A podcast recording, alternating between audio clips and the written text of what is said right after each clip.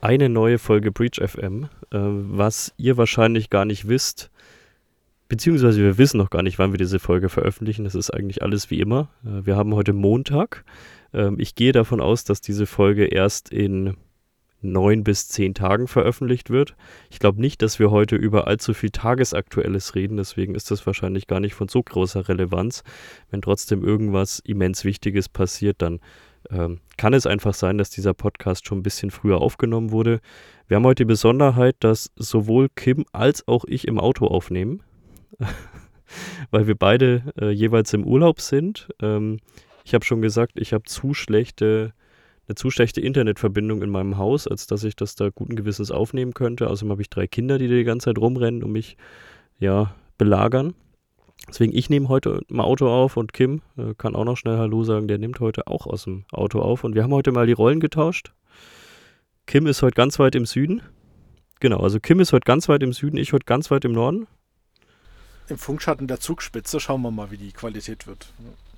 Genau, also wir sind beide so ein bisschen im Netzloch. Wir haben aber heute einen Gast, der tatsächlich die mit Abstand beste Verbindung, so wie ich zumindest bisher von den Webcams urteilen kann, hat. Und äh, ich habe mich sehr auf diesen Gast gefreut. Wir haben uns noch nicht so wirklich kennengelernt. Wir haben nur auf LinkedIn immer mal wieder geschrieben. Äh, fand das immer sehr interessant. Habe ihn deswegen einfach mal gefragt, ob er nicht gerne in den Podcast kommen würde. Und jetzt sind wir hier fünf, sechs Tage später schon zusammen und er kann sich gerne selbst vorstellen. Wer bist du und was machst du? Mache ich gerne. Hi Robert, hi Kim. Ähm, ich bin Max, Max Imbiel. Äh, ich arbeite jetzt seit fast 20 Jahren in der IT und in der Security-Branche.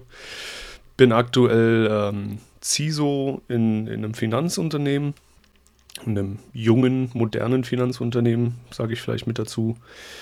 Äh, habe vorher bei äh, der Unicredit Bank auch als CISO gearbeitet, ähm, war in der Beratung tätig für Informationssicherheit und äh, habe das Thema halt eigentlich sehr sehr breit auf meiner Brust aufgetragen versuche es nicht nur in meinem Berufsleben äh, umzusetzen, sondern auch im Privaten. Also wie ich, du sagtest so, du, du hast auch drei Kinder, ja, ich habe selber auch zwei. Ähm, ich blicke schon mit Angst in die Zukunft hinaus, wenn ich denen den Umgang, den sicheren Umgang mit dem Internet beibringen muss.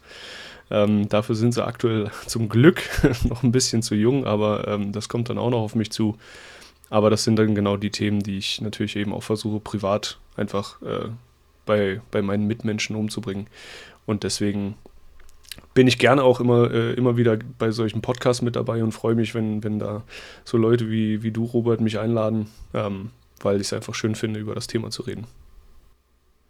Ja, dann danke schon mal, äh, dass du dabei bist. Ich glaube, es wird eine sehr spannende Folge. Du hast ja schon gesagt, dass du so ein bisschen, das wird mich jetzt vielleicht mal außerhalb, wir haben ja gesagt, dass wir heute mal so ein bisschen über Finanzbranche reden. Äh, Finanzbranche deswegen, weil das eine der wenigen Branchen ist, bei denen ich, um ehrlich zu sein, auch noch nicht keine Berührungspunkte in der Vergangenheit hatte, aber tendenziell eher weniger Berührungspunkte als mit anderen Branchen. Also ich war sehr, sehr viel im ähm, ja, fertigen Gewerbe unterwegs, ähm, produzierendes Gewerbe, hatte hier und da schon mit Finanzinstituten zu tun. Äh, ich, ich sage gleich vorneweg, das waren für mich nicht immer die spannendsten Projekte. Da werden wir auch später so ein bisschen drauf kommen, wieso das in meinem Fall so war. Was hat dich überhaupt, und das würde mich nämlich mal interessieren, ich stand auch schon mal vor dieser Entscheidung, was hat dich dazu bewogen, so aus dieser Beratungsrolle reinzugehen und zu sagen, ich gehe jetzt in ein Unternehmen, werde da CISO ähm, und übernehme eine interne Rolle? Also für mich war äh, zu dem Zeitpunkt, wo es wirklich darum ging, in, in, in eine Bank reinzuwechseln, ähm, hat mich vor allem wirklich so dieses, ja, die, die Regularie dahinter, die, ähm, diese strengen, in Anführungszeichen, diese strengen Anforderungen auch an eine Security in einem Gesamtunternehmen wirklich äh, sehr interessiert, wie, wie das dann wirklich umgesetzt wird, auch ähm, produktiv und äh, deswegen hat mich das einfach so ein bisschen aus meiner Rolle von wir machen Security auf, äh, weil wir vielleicht angegriffen wurden oder weil wir jetzt einen Berater brauchen oder äh, weil wir es uns intern vielleicht so, ich sag mal, auf die Fahne schreiben, weil wir uns eine, eine ISMS-Zertifizierung ähm, einholen müssen, zu einem, nee, wir müssen es wirklich machen, weil erstens sind wir sonst keine Bank mehr oder zweitens, sonst geht uns das Geld von, von ganz vielen Leuten flöten. Ähm, das war für mich damals einfach so, so eine enorme, spannende Herausforderung, wo ich mir gesagt habe, das will ich mal wirklich machen. Einfach mal um zu sehen, wie das in so einem Gewerbe dann einfach ist. Ja, und seitdem bin ich ja dem auch wirklich treu geblieben, ähm, weil ich es einfach immer noch ein ultra spannendes Umfeld finde, das ähm, halt wirklich die, die Zukunft der Menschen in unserem Land irgendwo ja auch weiterhin sichert, weil ohne das hat keiner Geld, in Anführungszeichen. Ähm, und dann sieht es erstmal richtig schlecht aus für uns alle. Und deswegen bin ich da gerne äh, ganz vorne mit dabei zu sagen, okay, dann tue ich alles dafür, auch hier weiterhin uns so abzusichern, dass die Leute auch weiterhin an ihr Geld kommen. Das ist, äh, also die, die Rolle des CISOs hat sich ja für mich in den letzten Jahren doch ziemlich gewandelt, während ich in den, ich sag mal, wenn ich mal fünf Jahre zurückblicke in meine Situationen, in denen ich beraten habe, da war, hat man überhaupt angefangen, gefühlt so ein bisschen dieses Wort CISO in den Mund zu nehmen. Zumindest so in der breiten Masse. Jetzt nicht in den, in den Top-DAX geführten Unternehmen, da hat man schon ein bisschen länger gemacht, aber zumindest auch so in diesem sehr gehobenen Mittelstand ich war damals nicht immer so ganz überzeugt von dieser Rolle des CISOs, weil sie für mich immer, also A, war sie meistens irgendwo in der IT aufgehangen. Also das, das war irgendjemand, der ein zahnloser Tiger im Grunde genommen war. Irgendwie eine Stabsstelle von einem Datacenter-Leiter oder von einem Netzwerkleiter oder sonst irgendwas. Der hatte kein eigenes Budget oder sie hatte kein eigenes Budget. Und äh, war immer für mich so ein bisschen schwierig, oftmals auch tatsächlich fachlich immer ein bisschen schwierig. Das waren oft Leute, die haben sich damit keinen Gefallen tan, getan und den Leuten wurde auch kein Gefallen damit getan, weil das war so, das war dann der ehemalige Datenschutzbeauftragte, der jetzt auf einmal halt nicht mehr Datenschutz gemacht hat, sondern Informationssicherheit. Das hat sich so ein bisschen gewandelt. Ähm, merkst du bei deinen Kolleginnen und Kollegen, du hast da sicherlich auch so ein paar Peers, besonders in der Branche, dass sich da wirklich was wandelt? Also, dass dass der oder die CISO auch wirklich immer mehr dahin geht, Führung zu übernehmen, auch wirklich Budgets bekommt, ähm, eigene Projekte bekommt, wie beispielsweise Aufbau SOC und so weiter, und es weggeht von diesem zahnlosen Tiger, was man doch immer noch relativ häufig in Deutschland sieht? Also gerade auf jeden Fall, ja, gerade bei uns, ähm, bei uns in dieser Finanzbranche ist der CISO mittlerweile einfach eine, eine anerkannte Managementposition, ganz klar der muss einfach irgendwo ähm, in der Organisation relativ weit oben aufgehoben sein und unabhängig von der IT sein, damit er überhaupt sein Mandat leben kann. Und das kriegst du auch dementsprechend von deinem Regulator ähm, so vorgeschrieben, beziehungsweise so gesagt. Das heißt, wenn du den organisatorisch mal falsch aufhängst, hagelst für dich dann gleich mal ein Finding. Ähm, und das will ja keiner. Also in der Finanzbranche definitiv, da ist der CISO hundertprozentig ähm, weit oben angekommen, in, auch in einer Art und Weise, dass er wirklich Strategien definieren kann und äh, mit Budgets wirklich äh, seine, seine Projekte umsetzen kann und auch muss. Ähm, in anderen Branchen gebe ich dir vollkommen recht. Auch da äh, sehe ich auch immer noch viel, dass eben ein Sicherheitsbeauftragter, ein Informationssicherheitsbeauftragter, wie es bei uns im, im, deutschen Raum gerne immer heißt, immer noch irgendwo innerhalb der IT aufgehoben ist, ähm, manchmal auch noch sogar unterm IT-Leiter oder, oder einem Leiter für, der für Data and ähm, äh, ICT zuständig ist. Und da fehlt es, wie du es ja selber schon sagst, da fehlt es ihnen halt an den, an den Zähnen. Sie können nur das umsetzen, was vielleicht maximal eben innerhalb der IT noch irgendwie geht, mit einem Budget, das eh schon knapp ist und das eigentlich hauptsächlich darauf beschränkt ist, sage ich mal, den Laden am Laufen zu halten und ähm, die Produktivität hochzuhalten.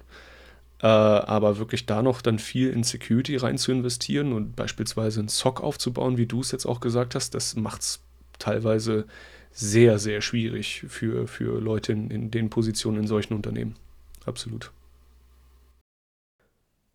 Ja, also wir, wir haben ja, also Kim kann, glaube ich, auch viel von diesen Zusammenkünften mit CISOs im gehobenen Mittelstand reden. Wie gesagt, ich glaube, es tut sich derzeit eine Menge. Das finde ich auch sehr, sehr positiv. Also die Diskussionen sind zumindest andere wie vor fünf Jahren. Das auf alle Fälle. Ähm, aber es ist natürlich schon, teilweise sind es einfach noch, wie du auch gesagt hast, hausgemachte Probleme. Also man kann von jemandem nicht erwarten, dass er zubeißt, wenn man ihm keine Zähne gibt, wenn man ihm kein Gebiss in die Hand gibt, dann wird das einfach irgendwann schwierig. Auch das Thema Budget ist immer noch ein großes. Äh, wir alle wünschen uns zwar, dass das alles weniger kosten würde.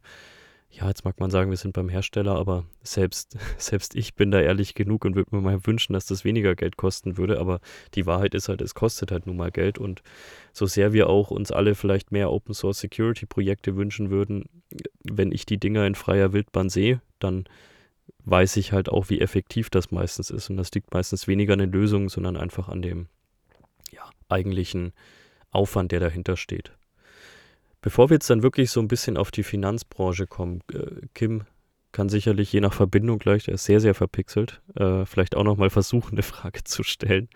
Äh, Würde mich noch interessieren, was siehst du derzeit so aus der Sicht eines CISOs und jetzt vielleicht gar nicht mal nur auf die Finanzbranche gesprochen. Ich weiß nicht, wie du für andere Kolleginnen und Kollegen sprechen kannst, so als mit die größte Herausforderung, weil wenn ich LinkedIn öffne und irgendwelche Top-Berater mal wieder schreiben, ach, keine Ahnung, Homeoffice-User, das, das, das, das ist hier das Kritische und so weiter. Mir ist das immer alles viel zu einfach, weil ich mache den Scheiß jetzt halt auch schon seit ein paar Jährchen und ich habe gesehen, die wenigsten Sachen sind so einfach, wie sie klingen. Also das sind meistens tiefgründige kulturelle Sachen und auch dieses, auch jetzt persönliche Meinung, dieses ewige, oh, am Ende ist es die menschliche Komponente und ey, ich habe Unternehmen gesehen, die haben Abermillionen irgendwelche Awareness-Programme ähm, reingepulvert, aber am Ende dann halt an anderen Stellen nichts gemacht und dann fällt dir das genauso auf die Füße. Aber wa was siehst du derzeit so als große Problemstellung, vielleicht auch Problemstellungen, die nicht so einfach lösbar sind? Ich nenne da mal das Beispiel Zock. Also mich würde es total freuen, wenn jeder Kunde am Ende des Tages ein voll funktionelles Security Operations Center in seinem Haus hat, aber ich sehe es halt auch als völlig utopisch an, für die aller, allermeisten Kunden sowas überhaupt anzustreben. Aber was, was siehst du da so für Aufgaben?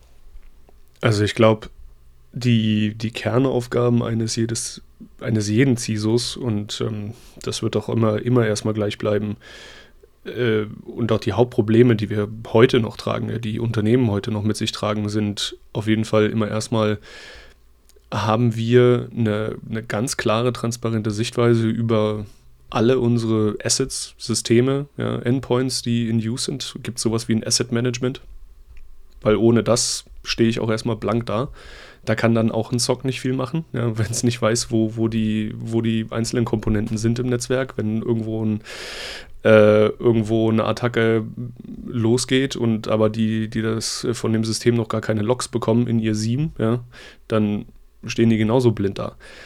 Das ist das ist das eine. Das andere ist meines Erachtens nach, was, was viele merkwürdigerweise, aber ich glaube, das liegt einfach wieder daran, dass du, wie, wie du es jetzt gesagt hast, die Trends einfach wieder andere sind. Homeoffice, Cloud, AI, die, die typischen Säue, die halt so durchs Dorf getrieben werden. Aber ich glaube, das andere große Thema ist, ähm, ist einfach Identity and Access Management. Weil ohne dass du ein wirklich voll funktionales, durchgehendes IAM hast, da kann dir auch hintenrum so viel Dreck passieren. Da können dir Privilege, Privilege Escalations passieren, weil du einfach deine Systeme schlecht aufgebaut hast oder beziehungsweise deine, deine, deine rechte, rechte Profile nicht unter, unter Kontrolle hast. Ähm, interne Mitarbeiter können sich irgendwelche Rechte zuschustern, weil es kein Vier-Augen-Prinzip gibt oder das nicht ordentlich abgesichert ist. Ähm, also das ist, glaube ich, die, die zwei Dinge. Und wenn du die nicht hast, und wenn du da nicht wirklich auch mal Wert drauf legst, dass du die dir genau anschaust, dann brauchst du mit einem SOC nicht anfangen, dann brauchst du nicht, äh, nicht anfangen, irgendwelche auch oder DLP-Lösungen oder sowas äh, in dein Unternehmen reinzuflanschen, weil wenn du die zwei Grundkernwerte nicht, nicht im Einsatz hast, dann ist alles andere ist nur so, ja, ist Schall und Rauch. Ja, das, das sieht nett aus. Das wird dir ein paar schöne Zahlen liefern, äh, KPIs, die du deinem Managementboard präsentieren kannst. Aber wenn dann wirklich einer reinkommt und dich angreifen will, dann stehen ihm Türen und Toren offen. Hm. Ja, da triffst du, glaube ich, einen ganz guten Punkt. Äh, also ich, ich spreche auch immer, wenn, wenn ich sogenannte Cyber Defense Maturity Workshops mit Unternehmen mache, ist das immer der erste Punkt. Also wir reden, wenn wir einen kompletten Tag zusammenhocken, reden wir einen halben Tag über Asset Management und darüber, wie onboardet ihr überhaupt Applikationen? Weil auch da wieder, ich habe ja auch mit Computer Center große IAM-Projekte, also ich nicht durchgeführt, aber die Teams unter mir haben die durchgeführt. Das ist ja ein irrer Aufwand und überhaupt erstmal einen Überblick darüber zu bekommen, welche Applikationen, welche Anmeldepunkte gibt es in einem Unternehmen. Was hat eine lokale Authentifizierung, was äh, authentifiziert sich gegen eine AD, was wird gecached, was authentifiziert sich direkt dagegen. Es ist ja ein Moloch sondergleichen. Und was da teilweise, selbst wenn man dann IAM hatte, Jahr für Jahr allein in die Entwicklung der Konnektoren reingepustet werden musste. Also ich habe mir manchmal gedacht, das kann doch alles nicht wahr sein, was wir da für Beträge aufrufen mussten und was wir für Manpower dahinter hatten, um diese Projekte zu stemmen bei den großen, auch teilweise Finanzinstituten. Das war sowas von irre. Ich habe echt nur noch mit den Ohren geschlackert. Ja, und dann stell dir vor, dann kommt noch irgendwer rein und, und will dir irgendwie Zero Trust verkaufen. Ne? Und du sagst, was will ich mit Zero Trust, wenn ich nicht mal weiß, was für, was für Identitäten ich in meinem Netzwerk habe? Dann komme ich auch nicht weiter. Das ist das Schöne mit Zero Trust, dann, dann äh, niemandem vertrauen, gell? auch wenn du ihn nicht genau. kennst. Na, Hat ich, einfach ich, gar keiner mehr Zugriff. Ich, also ich bin ja ein großer Freund von diesem Zero Trust Paradigma an sich, aber wie das mittlerweile wieder produktisiert wird, ist absurd äh, teilweise eine Beleidigung für all das, was wir uns in der Security ausgedacht haben und führt auch, wie gesagt, halt wieder dieses eigentlich total tolle Prinzip Zero Trust wieder ad absurdum. Genau, ich wollte eben schon dazwischen grätschen, aber da hat äh, Robert leider weitergeredet. Aber das passt schon. Ähm, du hattest eben gesagt, du bist als, als CISO, bist du ja weg von der IT sozusagen. Ähm, wie sieht denn das dann im Alltag oder in der Realität aus, wenn du jetzt sagst, okay, ich habe jetzt als CISO habe ich eine, eine Vorstellung, ich möchte irgendwas umsetzen, ich möchte vielleicht irgendwas neues System einführen, du möchtest jetzt unbedingt Zero Trust einführen. Ja? Ähm, wie läuft denn das dann ab? Also am Ende des Tages ist es ja die IT über den Manager und die Teams und die Administration Administratorinnen und Administratoren, die das halt umsetzen müssen. Wie ist denn da so der Weg, wie der üblicherweise abläuft? Also zum einen musst du als CISO meines Erachtens nach ähm, ein gewisses technisches Grundverständnis immer mitbringen. Ja, also du musst jetzt kein Vollcrack mehr sein, der ähm, Malware analysiert oder der wirklich ein, ein absoluter äh, Vollprofi im Incident Management ist und ähm, die Angriffe nach MITRE durch ähm, exerzieren kann. Ähm, du musst aber wirklich trotzdem ein technisches Grundverständnis für auch deine IT und für dein IT-Setup mitbringen. Ob du jetzt ein, ein, Unternehmen bist, was ein eigenes Rechenzentrum betreibt oder was ein Unternehmen ist, was komplett in der Cloud ist. Du solltest grundsätzlich verstehen, wie das funktioniert und wie das arbeitet. Ähm, weil, wie du es genau gesagt hast, ja, wenn du jetzt nämlich irgendein IT-Projekt quasi kommen hast, das du umsetzen willst, dann kommst du alleine, kommst du sowieso nicht weiter, weil die Aufgaben erledigen tut dann schlussendlich deine, deine IT, ob die jetzt intern oder extern ist. Und mit denen musst du dich dann abstimmen. Das heißt, du musst zu deinem CIO gehen. Ja, du musst, das ist eh so ein Thema, wo ich sage, auch da versuche ich das immer wieder in den Köpfen von, von den Leuten reinzukriegen. Der CISO und der CIO, die müssten eigentlich die besten Freunde sein. Weil wenn es zwischen den zwei hakelt, dann, dann wird es immer ein bisschen, äh, immer ein bisschen schwierig im Unternehmen.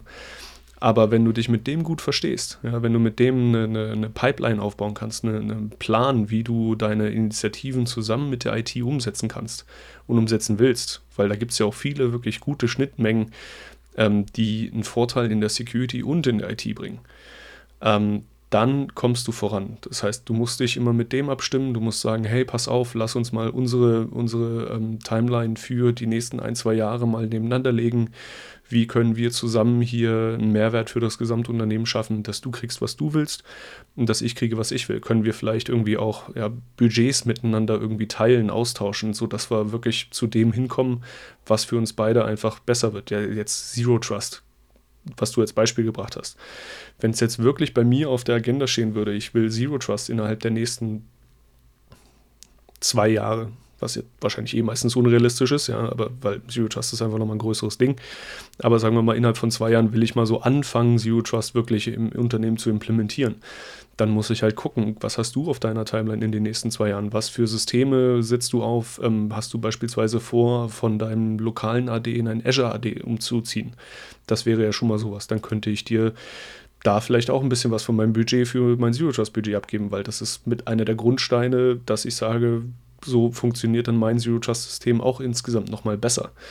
Ähm, und nur so kannst du da, glaube ich, einen wirklichen Mehrwert schaffen, dem das Unternehmen insgesamt wirklich, wirklich auch den, den Mehrwert bringt. Ja, das ist durchaus eine, sagen wir mal, ja, Absprache ist vielleicht ein bisschen zu wenig, aber das muss schon alles Hand in Hand gehen. Weil ich habe manchmal das Gefühl. Es ist eine also Kollaboration, ich, definitiv. Ja. ja. Also ich, spreche ja mit unterschiedlichen Leuten ähm, beruflich. Ähm, ganz oft ist es na, die IT-Leitung, sage ich mal, mit vielleicht ein, zwei Admins, mit denen ich da spreche. Und ähm, wir machen uns dann Plan und machen das alles. Ähm, oder denken uns was aus. Es geht teilweise über Monate, bis wir dann festgestellt haben, okay, genauso wollen wir es dann auch machen. Und dann kommt der CISO um die Ecke und sagt, ne. ähm, das finde ich immer. Also natürlich ist es schade auf verschiedenen Ebenen für uns. Ähm, aber es ärgert mich natürlich auch oft immer. Ähm, Würdest du denn sagen, dass prinzipiell bei so ziemlich allem, was umgesetzt wird, dass da nicht nur irgendwie die IT in Anführungsstrichen involviert sein muss, sondern prinzipiell muss eigentlich immer der CISO von Anfang an mit dem Bo äh, an Bord sein? Wenn es um irgendwas Neues geht, um neue Konzepte. Wenn wir mal von der, von, der, von der Position des, oder äh, nicht von der Position, sondern wenn wir mal von der Person des CISO weggehen, würde ich sagen, ja. Ähm, eine Security genauso auch wie, wie ein Datenschutz, wie auch eine Compliance, ähm, wie gewisse andere Abteilungen, die ich jetzt mal, ohne zu sehr ins Detail zu gehen, jetzt mal nicht nenne, aber solche Abteilungen innerhalb deines Unternehmens, solche Expertengruppen, sollten meines Erachtens nach immer gleich ganz am Anfang zusammen an einem Thema sitzen, was äh, auf deiner Roadmap kommen soll weil nur dann kannst du dich von Anfang an alleinen, dass für alle das Zielbild, das auch das ist, was du ähm, versuchst für das Gesamtunternehmen zu erreichen und wie jeder dann da seinen Mehrwert mit reinbringen kann. Ja, also ähm, dieses Beispiel, was du gerade gebracht hast, und ich höre es auch wirklich leider immer noch auch sehr oft, ja, dass in der IT irgendwas umgesetzt werden soll und dann steht plötzlich die Security da und sagt, halt, nee, das ist ja gar nicht mit uns abgesprochen. Das könnt ihr jetzt so nicht machen. dann, mh, das passiert leider immer noch so oft, weil irgendwo auch in der Security heraus natürlich dann da ein, ich sag mal, eine gewisse Verantwortlichkeit da ist, ja, eine Verantwortung da ist, dass sie sagen müssen, ja, hallo, ihr habt gar nicht mit uns gesprochen. Wie sollen wir denn jetzt unser Okay dafür geben, dass ihr hier irgendwie ein neues Produkt rausschippt, ähm, wenn wir gar nicht wissen, was macht das? Sind da irgendwelche Schwachstellen drin? Habt ihr das gegen, gegen irgendwelche Scanner laufen lassen? Sind die durch alle unsere Policies ähm, durchexerziert worden? da kann dann natürlich eine Security nicht einfach so eine, eine, Freigabe geben. Ja, das ist ja auch wieder so ein Punkt. Und deswegen ist immer so ein gefühlt immer noch so ein leicht negatives Bild auf, auf der Security drauf, weil die halt dann immer wieder gleich sagt, nein, das könnt ihr nicht machen. Ähm, und davon müssen wir halt wirklich ein bisschen wegkommen. Und da bin ich auch, versuche ich wirklich immer in die Köpfe von den Leuten reinzukriegen, eine Security muss von Anfang an mit dabei sein, ein Datenschutz muss von Anfang an mit dabei sein, weil auch die müssen gleich sagen, was für Daten wollt ihr verarbeiten bei, bei diesem Projekt? Sind da personenbezogene Daten drin oder personenidentifizierbare Daten? Wie müssen wir die verarbeiten? Ja, sind die kritisch? Sind die nicht kritisch? Was, was für Schutzwerten unterliegen die? Also, äh, wenn, wenn du mit sowas immer erst spät anfängst, dann hast du ja schon wieder Anforderungen, die du in deinen ursprünglichen Anforderungen gar nicht mehr drin hast. Und dann ist es eigentlich egal, ob du so ein Projekt ähm, noch nach Wasserfall läuft oder noch äh, jetzt schon nach Agil und CICD. Ja, aber wenn diese Anforderungen nicht von Anfang an irgendwo mit reinbringen, dann wirst du hinten raus immer stolpern. Ja, also ich habe ja auch in den letzten, also es gibt ja so Dinge, die nerven mich gleichermaßen, aber ich erkenne mittlerweile den Mehrwert dieser Dinge an. Und ich sage nicht immer, dass die perfekt umgesetzt sind. Ich sage nur, im Grundsatz haben die einen Mehrwert. Das ist zum Beispiel das Thema Risk Management, wenn es um neue Applikationen geht. Also wenn ich früher insbesondere, wenn ich jetzt mal zehn Jahre zurückschaue, noch viel im Datacenter unterwegs war und bei vSphere gemacht habe, teilweise auch selbst noch Applikationen in der Hand hatte und mir wäre irgendjemand angekommen und hätte gesagt, hier, du musst jetzt erstmal diesen diesen Risk Management Fragebogen im schlimmsten Falle. Im besten Falle gibt es da schon so ein paar automatisierte Mechanismen dahinter. Musst du erstmal ausfüllen, was für Daten werden da verarbeitet, welcher Klasse werden die verarbeitet. Sind es Kundendaten, sind es personenbezogene Daten interner Peers und so weiter. Ich werde ihm ins Gesicht gesprungen. Ich hätte gesagt, oh super, hätte jetzt einfach alles auf ich merke natürlich mittlerweile, wie wichtig es ist, insbesondere wenn wir über so Themen wie SOC, Incident Response, Asset Management, wie auch immer reden. Am Ende hängt es doch alles wieder zusammen. Und wenn ich auch in der Incident Response Situation nicht immer zumindest mal irgendwie sagen kann, hier könnten Daten betroffen sein, hier sind Daten eher nicht betroffen, dann habe ich vielleicht auch irgendwann wirklich ein massives Problem in der Durchführung. Ähm, aber wie gesagt, ich habe da mittlerweile einen, den Mehrwert erkannt. Ich bin nicht immer ganz froh, wie das durchgeführt wird, weil ich da eben sage, die Intention ist eine gute, äh, das Ergebnis ganz oft für mich nicht wirklich hilfreich, weil naja, die Leute wissen meistens schon, dass was sie in das Spreadsheet reinschreiben, wird eh niemand so wirklich kontrollieren, kontrollieren können, habe ich schon die Erfahrung gemacht. Also ich hatte Applikationen, die ich nicht kannte. Wenn ich mal nur auf die Website gegangen bin, habe ich gesagt, und hundertprozentig liegen da personenbezogene Daten drin. Aber man hat im Risk Management Letter halt immer Nein angekreuzt bekommen. Ähm, trotzdem, wie gesagt, es ist natürlich, es geht ja auch so ein bisschen um das Thema Accountability. Ich hoffe natürlich trotzdem, dass auch Softwarehersteller mehr dafür machen. Ähm, wir hatten neulich die Diskussion auch mit einem Kunden, der hatte gesagt, ich glaube, der wollte von uns datenschutzrechtliche Informationen haben zu einem äh, EDR-XDR-Produkt. Also was für Daten zeichnen wir auf, wie schreiben wir die weg und so weiter, was ja völlig legitim ist, was er machen muss. Und dann habe ich ihm halt wirklich mal alles geschickt und da hat er eine Dokumentation gesehen über jedes einzelne Datenfeld, ähm, das wir aufzeichnen. Also wirklich von IP-Adresse über Benutzernamen, über sonst irgendwas. Wirklich genau aufgelistet, in welcher Form wird es gespeichert, wofür, wie lang. Und dann kam zurück, ja, gibt es nicht komprimierter? Da habe ich halt irgendwann auch gesagt, naja, also irgendwann müssen wir uns entscheiden, ob wir jetzt die Informationen wirklich vollständig haben wollen oder ob man halt doch nur wieder so ein Letter of Intent haben möchte, in dem einfach drinnen steht, wir machen keinen Unsinn mit deinen Daten. Ähm, und das war mal wieder so ein Beispiel, wo ich gesehen habe, die Intentionen sind meistens gute, die Durchführung dann oftmals nicht so. Das, dieses Thema Software Onboarding und so weiter, ist das auch ein Thema, was, was insbesondere, wenn wir jetzt vielleicht mal langsam so in Richtung Finanzbranche abtauchen, auch da durchaus ein wichtiges ist, weil ich denke, dass natürlich auch bei euch neue Applikationen alltäglich sind. Und da rede ich natürlich nicht nur über benutzte Applikationen, sondern auch Eigenentwicklung. Man sieht ja besonders in der ganzen Fintech-Branche immer mehr rund um Apps. Äh, jeden Tag gibt es irgendeine neue Web-Applikation, mit denen man irgendwie, keine Ahnung, zur Nutzer einer Steuererklärung machen kann. Ähm, also alles mögliche Inkubatoren, bei, bei, denen dann am Ende Minderheitsbeteiligungen bestehen, wo dann doch was ongeboardet wird für mich wirkt es auch immer so, als ob das jetzt auch nicht gerade die einfachste Aufgabe wäre, all das on zu boarden, was da immer da ist. Nee, das ist ganz klar. Ähm, also alles, was Applikationen angeht, ja, ähm, alles, was du intern entwickelst, hast du ja selber, sage ich mal, in einer bestimmten Art und Weise unter Kontrolle. Ähm, weil du da deine deine festen Tests etablierst und äh, auch festsetzt. Ja, eben, das ist wieder das Gute, wenn du in einem agilen Umfeld bist. Ähm, du kannst dein, dein komplettes Secure ähm, Development Lifecycle äh, voll durchdefinieren, durch was für Checks das alles durchlaufen muss. Ähm, und hinten raus dann quasi sagen kannst, zumindest okay, von der Security-Seite aus schon mal schön. Aber ähm, alles, was du dir dann reinkaufst, was du versuchst über Verträge reinzuholen, musst du durch ein, durch ein Outsourcing-Management laufen lassen. Das heißt, da musst du dann auch wieder Prozesse etablieren, die nicht nur die Applikation von dessen, was, was du dir einkaufst, äh, checkst, sondern auch nochmal ja ähm, eigentlich fast diese, diesen Partner, diese Firma, diesen Service Provider, der muss dann auch wieder geprüft werden. Das ist natürlich auch bei uns in der Finanzbranche jetzt einfach wieder ähm, nochmal mehr dem geschuldet, dass wir das regulatorisch schon reinmachen müssen. Ähm, aber es kommt auch immer mehr bei diesen Service Providern an, dass diese Anfragen jetzt von den großen Finanzinstituten immer mehr kommen. Das heißt, die kommen da gar nicht mehr raus. Ganz am Anfang, ich sag mal so vor drei Jahren, drei, vier Jahren, hat man immer noch ganz viel gehört, warum müssen wir jetzt eben, wie du es gesagt hast, diese Fragebogen äh, ausfüllen? ist ja alles total nervig und äh, das hat noch nie einer vorher mit uns gemacht und reicht es euch nicht, wenn wir uns hier euch einfach so ein ISO-Zertifikat geben? Da muss halt sagen, nee, das, das reicht jetzt vielleicht nicht für alles, was wir mit euch machen wollen, weil ihr verarbeitet irgendwie noch Kundendaten für uns. Da reicht das dann einfach mal nicht.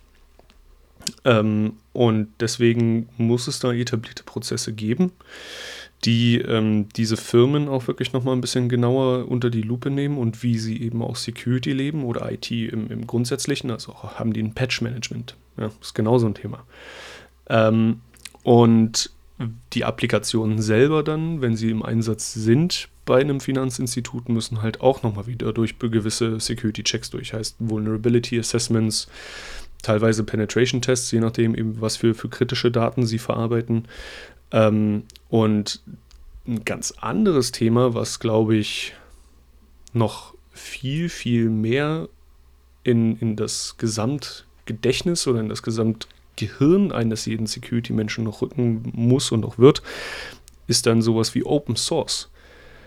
Weil wenn ich interne Entwickler habe, die mir, ähm, die mir natürlich gewisse Freiheiten haben in dem, was sie entwickeln, aber auch eben, wie gesagt, Guidelines, ja, ähm, oder, oder ähm, Guardrails, wie wir so schön sagen. Also halt links und rechts gibt es einfach Begrenzungen, darüber dürft ihr nicht darüber hinaus, aber dazwischen könnt ihr euch bewegen und könnt entwickeln, was ihr wollt. Das heißt, ihr könnt über, ähm, über einen NPM-Package-Manager äh, euch noch Sachen runterziehen für Sachen, die ihr in der Entwicklung braucht, oder ihr könnt euch über Brew irgendwelche Pakete noch runterziehen.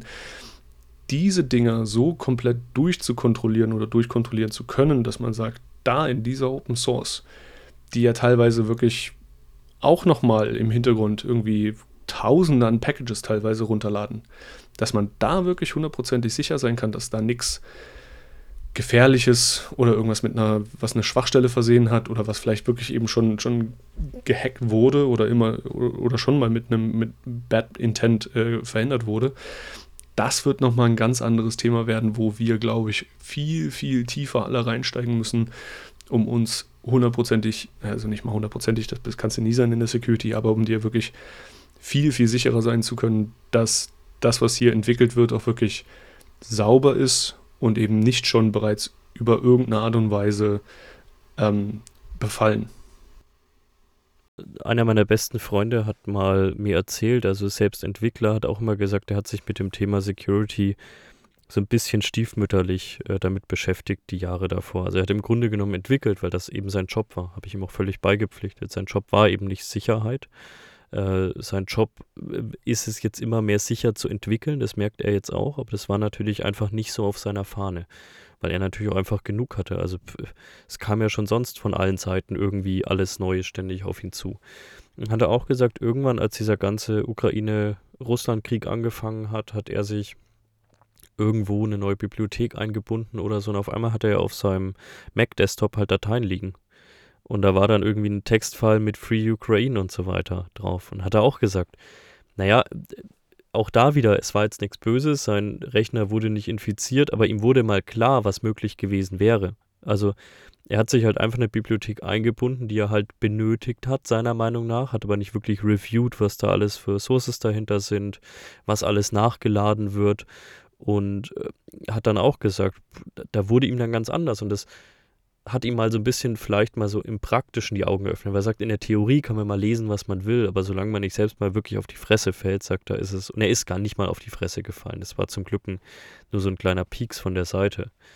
Auf der gleichen Hochzeit habe ich dann auch mit einem Backend-Entwickler auch von einem Neo-Broker gesprochen und der hat auch gesagt, ähm, mittlerweile wird jede Bibliothek und alles, was er einbindet für seine Entwicklungsumgebung, wirklich überprüft und er kann ganz vieles einfach nicht mehr einbinden, weil eben irgendwo eine Schwachstelle vorhanden ist, die noch nicht gefixt wurde oder sonst irgendwas. Er sagt, er ist an vielen Tagen höllisch genervt, aber er erkennt trotzdem mehr und mehr den Mehrwert, trotz dieser Genervtheit. Aber er sagt halt auch, es macht seinen Job unglaublich schwierig und man merkt erstmal, was davor alles, insbesondere was Open Source war, was einem das immer ermöglicht hat, was es aber teilweise auch mit sich gebracht hat. Und das sind ja auch Diskussionen, die Kim und ich öfters mal mit Kunden führen, ist, wir müssen natürlich immer einen Mittelweg finden zwischen weiterhin gewisse Flexibilität, Agilität äh, und nicht zu restriktiv handeln. Ähm, aber man darf halt auch nicht alles mit dem Hintern einreißen, was man sich davor an Flexibilität erarbeitet hat. Ist das so ein Problem? Ich meine, du kommst ja jetzt aus einer, aus einer leitenden Rolle als CISO und auch hoffentlich aus einer prägenden Rolle, das hatten wir gleich am Anfang. Ich habe schon noch das Gefühl, dass einige in unserer Security-Branche schon noch ganz gerne diese restriktive Part der Firma sind. Nicht alle, aber es gibt schon auch welche, die gerne sagen, nee, das darf ein User nicht, das darf ein User nicht. Zumindest erlebe ich doch noch häufig diese Charaktere. Die werden weniger, weil mittlerweile natürlich auch von ganz oben gesagt wird, ey Leute, wir nehmen halt jetzt Office 365, ob ihr das jetzt wollt oder nicht. Ähm, Kim muss mittlerweile auch Microsoft Teams benutzen, auch wenn er sich immer noch dagegen sträubt. Aber es gibt halt Dinge, da ist man, wie sagt man so schön im Neodeutschen, da ist man nicht im, im Driver-Seat. Ähm, siehst du das auch noch? Wie, und wenn ja, wie versuchst du das aufzubrechen? Ja, ähm, das, das geht wieder in diese, äh, in diese Richtung von, von diesem großen Mantra, was wir auch schon seit vielen Jahren versuchen, irgendwie ähm, in der Security-Branche zu verbreiten und wo die Leute jetzt schon alle immer mit den Augen drehen, wenn sie es hören, weil sie es nicht mehr, ähm, weil sie es eben nicht mehr hören können. Aber was immer noch ungemein wichtig ist, ne, dieses Thema einfach, dass Security is an enabler and not a blocker. Ähm, wir dürfen einfach nicht mehr diejenigen sein, die halt sagen können, nee, das machen wir jetzt nicht. Nein, das können wir so nicht machen. Ähm, wir können nicht einfach von einem Tag auf den nächsten alle USB-Slots von, von einem kompletten Großkonzern einfach abschalten, weil wir jetzt mal da gerade irgendwie, äh, weil da gerade irgendwo ein Incident war bei einem Mitbewerber oder vielleicht bei uns selbst, ja, keine Ahnung. Aber dann können wir nicht einfach sagen, so, und dann ist jetzt Schluss und dann sind wir wieder sicher. Nee, weil da haben wir mit Sicherheit im Haus irgendwie einige Geschäftsprozesse, die genau darauf immer noch äh, ihren, ihren Mehrwert haben, dass sie über USB irgendwelche Daten halt schreiben müssen oder dass sie auf den, den, den Slot zumindest angewiesen sind. Und jetzt cutten wir einfach diese Funktion und dann springen die uns allen ins Gesicht. Und dann wird einem erstmal wirklich klar, oh je, was passiert denn hier eigentlich? Und äh, was, wo haben wir jetzt das Leben von anderen äh, Kollegen einfach nochmal erschwert? Ähm, und die sind natürlich zu Recht, ja, dann erstmal sauer auf die Security, weil die sagen, ihr schaltet uns hier, ähm, ihr macht unser, uns unser Business kaputt. So, blöd für uns. Was heißt es nämlich wieder im Umkehrschluss, äh, dann auch für mich aus meiner Position heraus? Ich muss mit den Leuten reden, ich muss mit den Leuten schauen, wie sie wieder in, in ihren Status quo kommen, wie sie wieder arbeiten können, wie wir aber trotzdem wieder unsere Security beibehalten können. Hätte ich mir vielleicht gleich von Anfang an so ein bisschen Gedanken dazu gemacht und gesagt, was könnte denn passieren, wenn wir das abschalten? Oder gibt es Geschäftsprozesse, die immer noch auf eine Funktion ähm, auf, auf, diese Funktionalität wirklich äh, angewiesen sind, bevor ich die abschalte, dass ich mir vielleicht gleich mal überlege, was kann ich denen denn vielleicht für Alternativen geben?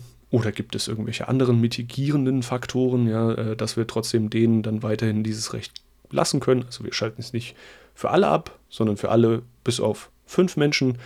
Und bei denen überwachen wir es dann ganz genau, was über diesen Slot vielleicht hin und her geschrieben wird. Du weißt es ja nicht, was da passiert.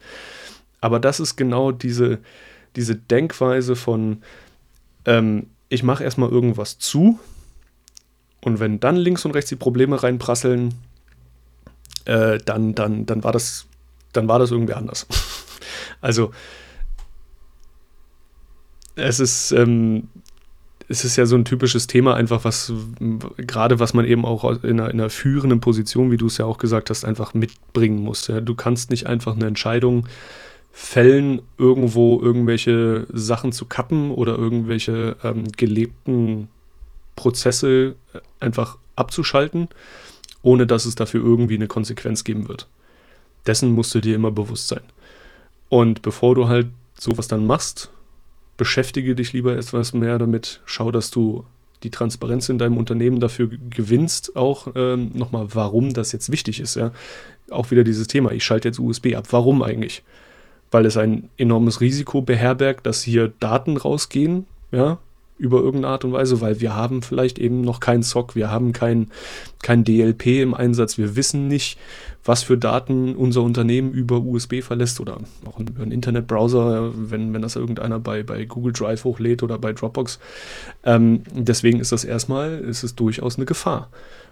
Aber ich muss mich jetzt mit dieser Gefahr erstmal beschäftigen und was es für Möglichkeiten gibt, diese Gefahr wirklich zu mitigieren, ohne dass mein Geschäft stehen bleibt. Und ohne dass mir die Leute danach eben mit dem nackten Arsch ins Gesicht springen, weil sie nicht mehr arbeiten können.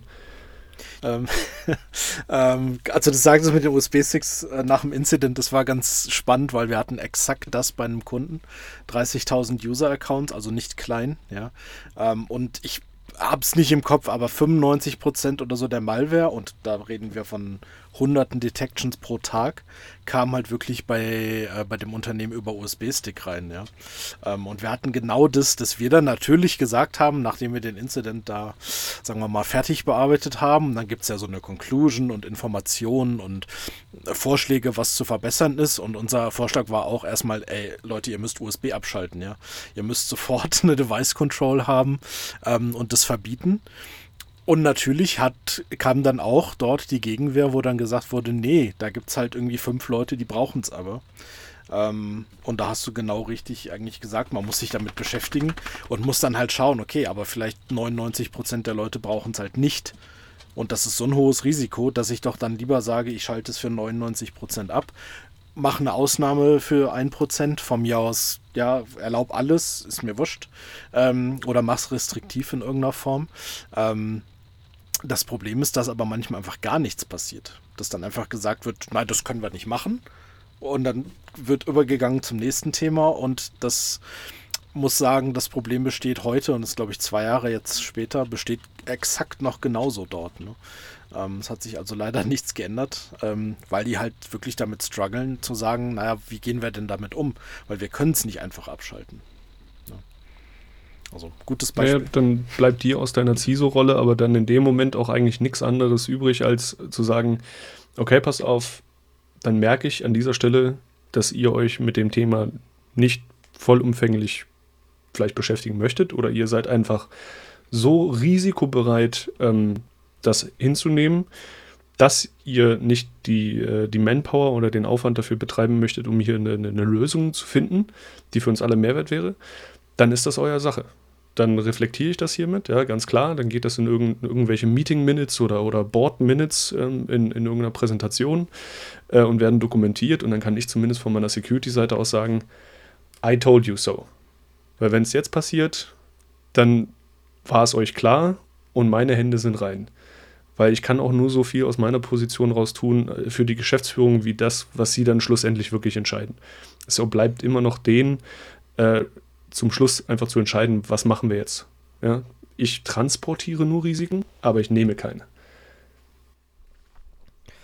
Ich, also erstmal danke, Kim, für gar nichts. Du hast mir nämlich mein, mein komplettes Pamphlet jetzt kaputt gemacht. Das tut mir leid. Wirklich komplett. Sorry, not sorry. Ich, ich wollte nämlich gerade ausholen und sagen, dieses Thema Device Control nervt mich seit zehn Jahren mittlerweile, wirklich durchgehend. Ähm, und es kam zu seinem absoluten Höhepunkt, als ich Anfang diesen Jahres auf einer Veranstaltung war. Das war meine erste Vorortveranstaltung seit zwei oder drei Jahren. Und vor mir war ein Vortrag, bei dem ich wirklich kurz davor war, rauszugehen. Ich fand das so unseriös. Ich fand das so, also wirklich unseriös. Nicht nur so ein bisschen effekthascherisch und ein bisschen Selling bei vier, sondern wirklich unseriös. Da hat dann jemand in so einem echt schlechten Schwäbisch-Englisch gesagt, ähm, we saw an attack. Someone came in with an USB stick. He sticked in the USB stick. Ten seconds later, the whole company was encrypted. Und es ist halt auch immer so dieser, ich meine, auf je, wirklich bei jedem Security-Vortrag hockt da irgendein, keine Beleidigung gegen 50-jährige Männer, aber hockt da irgendein 50-jähriger Mann auf der Bühne, der sagt, wenn Sie einen USB-Stick auf dem Parkplatz liegen lassen, ich kann Ihnen garantieren, der wird eingesteckt. Der wird eingesteckt. Und ich sage dann halt auch immer, ja, vielleicht, aber mit welchen Folgen? Ähm, ich wollte nämlich gerade sagen, und deswegen danke nochmal, Kim, ich habe in den letzten zehn Jahren nicht einen Angriff über USB gesehen. Aber das heißt, ich sage immer dazu, das sind meine persönlichen Erfahrungen. Das heißt nicht, dass es die nicht gibt. Ich bin mir sehr wohl bewusst, dass es die gibt. Ich glaube immer nur, man hängt dieses wenn wir jetzt mal auf dieses Thema gehen, ich will gar nicht wegen diesem Thema drüber reden, sondern gleich diesen Sprung zum Governance-Thema finden. Ähm, ich finde manchmal, wir reden da so viel drüber, ey, wir haben teilweise, das ist immer das Beispiel, auf dem Kim und ich rumreiten, ey, da haben Leute immer noch mit Eternal Blut zu kämpfen oder haben das gar nicht auf der Fahne oder haben noch Log4Shell überall offen oder haben auf ihrer Fortinet-Firewall noch diesen, diesen Mega-Bug drin mit der Authentifizierung, die unterhalten sich aber über Device Control, weil ja irgendein USB-Stick, der auf dem Parkplatz liegt, zur Kompromittierung benutzt werden könnte. Und ich komme deswegen drauf, weil ich äh, derzeit mit einem Unternehmen arbeite, die haben so ein bisschen Probleme, eine Cyberversicherung zu bekommen. Die haben gar keinen Bock, eine zu nehmen, aber man kriegt halt mittlerweile auch bei Banken schlecht Abrufkredite, wenn man äh, beispielsweise keine Cyberversicherung hat. Äh, ich kann jede Partei so ein bisschen verstehen. Ähm, wir haben dann so eine Anforderungsanalyse gemacht und haben dann auch von der Bank, äh, vom Versicherer tatsächlich eine Rückmeldung bekommen und unter anderem wurde gesagt, äh, ja, USB-Ports sind halt möglich. Also man kann USB-Ports benutzen frei. Und deswegen, das war einer von ein, zwei Findings, wieso tatsächlich diese Iniz dieser initiale Abschluss nicht stattgefunden hat. Und ich habe mich dann auch an den Versicherungsvertreter gewendet und habe gesagt, naja, aber für mich ist das in so einem Unternehmen wie, wie dem, mit dem ich da gearbeitet habe, auch einfach eine unrealistische Anforderung. Also, und ich habe dann gesagt, wir machen jetzt mal Folgendes. Ich schlüssel Ihnen schriftlich mal auf, was dieses Unternehmen macht, wenn ein USB-Stick eingesteckt wird. Ähm, also erstmal Plug and Play von irgendwelchen Input-Output-Geräten kann ich halt eh schlecht unterbinden. Also wenn ich an diese ganze Rabadaki-Geschichte und so weiter denke, das sind eh Themen, denen werde ich auch mit einer Device Control meistens schlecht her. Äh, von dem her, über was reden wir? Wir reden halt meistens über Massenspeichergeräte. Wenn das Ding eingesteckt wird, wird es immer, und das kann ich Ihnen konfiguratorisch beweisen, wird es immer überprüft vom Malware-Scanner, der drauf läuft. Das EDR überprüft, ob irgendwie ein komisches Verhalten über den Port stattfindet. Dann hat, der, hat das Unternehmen zusammen mit mir auch noch Folgendes eingeführt, die haben eine sogenannte Virenschleuse noch eingeführt. Das heißt, ähm, überall im Unternehmen stehen halt immer wieder Tower-PCs, bei denen man den USB-Stick reinstecken kann und dann wird er einfach automatisch überprüft. Da läuft eine Sandbox dahinter, alles, was da drin ist, wird einmal übertragen, wird einmal geöffnet, wird einmal angeklickt von dieser Sandbox. Und es ist nicht so, dass der USB-Stick erst dann technologisch verwendet werden kann. Der könnte auch davor verwendet werden. Aber die Leute nutzen das Ding. Es ist einfach. Es braucht eine Minute. Man steckt es ein. Ähm, und am Ende funktioniert es dann auch. Und am Ende hat tatsächlich sogar der Versicherer, und da war ich erstaunt, hat das alles gereviewt und hat gesagt, ja, kommt dem ja relativ gleich. Also auch da, ich habe dem Unternehmen gesagt, jetzt beruhigt euch erstmal. Wir hinterfragen jetzt erstmal, wieso der Versicherer das möchte. Und das Gleiche ist ja genauso bei Governance-Anforderungen an Finanzinstitute. Ich habe immer den Unternehmen gesagt, jetzt macht euch doch nicht nur Gedanken, wie ihr das schnell abhaken könnt und nehmt doch nicht die schnellste Lösung her, sondern lasst uns doch erstmal hinterfragen, wieso möchte überhaupt diese Organisation, dieser Versicherer, die BaFin oder sonst wer, wieso möchten die das von uns? Lasst uns doch mal über die Intention Gedanken machen und dann können wir auch schauen, ob es denn immer die offensichtlichste Lösung sein muss oder ob es vielleicht auch charmanter, schlanker, zielgerichteter geht.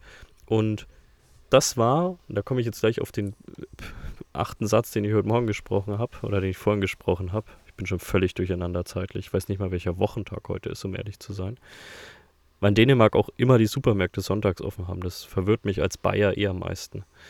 Ähm, ich ich habe oft mit Finanzinstituten eben dann zu tun gehabt, wenn sie gesagt haben, wir, wir haben hier ein BaFin-Finding und wir müssen das jetzt schnell lösen. Deswegen brauchen wir System XYZ. Meistens waren es SIEM oder IAM-Systeme. also in neun von zehn Fällen waren es die beiden Sachen. Und insbesondere beim Thema SIEM, so sehr ich SIEMs in der Theorie mag, so sehr habe ich halt oft gesehen, wie wenig das den Finanzinstituten in der Praxis wirklich gebracht hat. Und ich habe immer gesagt, es gibt auch Lösungen, es gibt auch Wege, eher Wege als Lösungen, das zu machen, damit ihr gleichermaßen einen Mehrwert habt, ihr aber auch dieses Finding am Ende des Tages wegbekommt. Ich habe aber immer das Gefühl, dass das gar nicht gewünscht war. Das war vielleicht von einzelnen Personen gewünscht, aber die Organisation wollte einfach nur einen Haken dahinter setzen. Und da waren auch finanzielle Mittel meistens relativ Wurst, um ehrlich zu sein. Also schnell Haken dahinter, egal wie viel es kostet und egal wie wenig Mehrwert es bringt. Ist das aus deiner Sicht in der Finanzbranche, weil da habe ich es extrem gesehen, wie ich es in anderen Branchen, selbst bei Kritis-Unternehmen nicht gesehen habe, ist das wirklich ein Thema oder ist das jetzt nur eine schäpse Beobachtung von mir?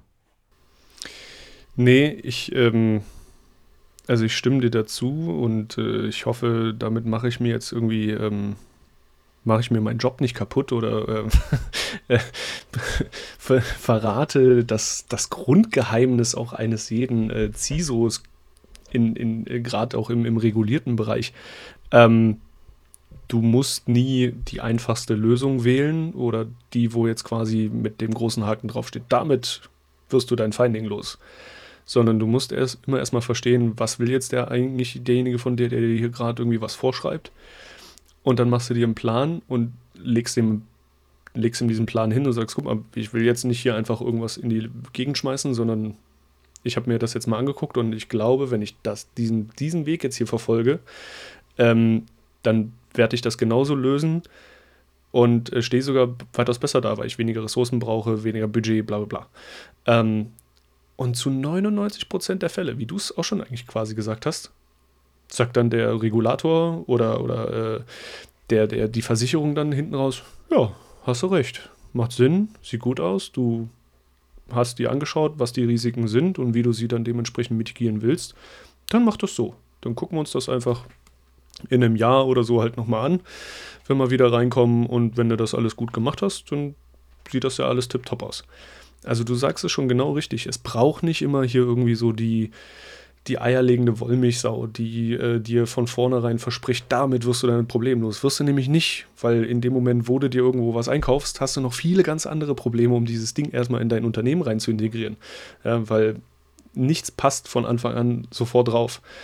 Ähm, und wenn du dir eben wieder den Plan machst und dann halt zu, zu deinem Plan quasi die, die Äußerung auch mitbringst, wie du das umsetzt, dass du dir sicher bist, dass das den Mehrwert bringt und dein Finding los wird oder es der Versicherung äh, äh, vertretbar macht, dich in, in die Versicherung aufzunehmen, dann bist du fein raus aus der ganzen Sache. Ja? Es ist es ist eigentlich einfach. eigentlich ist es einfach. Und wie gesagt, ich hoffe jetzt, dadurch werde ich nicht meinen Job los, dass jetzt irgendwer sagt, das ist ja total einfach, was der Imbilder macht. Aber eigentlich ist das das ganze Geheimnis dessen, ja, dass man sich wirklich mhm. mal Gedanken dazu machen muss, sich ein bisschen hinsetzen muss, ähm, ein bisschen brainstormen muss und einen Plan machen muss, um wirklich auch mit einer qualitativeren Lösung hinten raus ähm, das Problem zu lösen. Wie siehst du in dem Kontext, weil ich habe da oftmals gar nicht die, die Finanzinstitute selbst in der Schuld gesehen, wenn man es jetzt mal Schuld nennen möchte, sondern dieses, wir brauchen jetzt System XY, um das Finding zu lösen, kam eigentlich, wenn ich ehrlich bin, immer von externen Beratungshäusern. Das kam immer von so typischen Unternehmen, die auf vier, drei, zwei Buchstaben irgendwie hören, ähm, mit riesigen Truppen dahinter, die halt Beraterverträge teilweise für 300, 400.000 Euro irgendwie für ein, zwei Jährchen drin haben, wo ich übertreibe jetzt mal und auch da, ich weiß, ich mache mir bei diesen Firmen immer seltenst, ähm, seltenst Freunde, aber das hat Gründe. Ich habe auch persönlichen Groll gegen die manchmal. Mir wurde nämlich mal in einem Vorstellungsgespräch gesagt, naja, wir hätten sie schon gern hier als irgendwie, was war das? Director oder Senior Manager. Aber könnten Sie davor noch studieren, damit Sie mal wissen, wie man ein Dokument schreibt? ja, übelstes Gespräch meines Lebens. Ich habe aufgelegt. ähm, aber nein, ich, ich, ich habe auch tatsächlich gute Bekannte, die bei diesen Unternehmen arbeiten. Es ist nicht alles so schlimm, aber ich merke schon, dass da eben oft insbesondere diese, wir gewinnen hier wir, wir sollen jetzt für eine Bank ein Security-Programm erstellen auf die nächsten vier bis fünf Jahre. Da wird mit den Highskillern reingegangen ganz oft und danach wird dann in einigen, lang nicht in vielen, lang nicht in allen Fällen, dann eben auch vielleicht nicht mehr das erfahrenste Personal nachgeschickt, wenn der Auftrag da ist.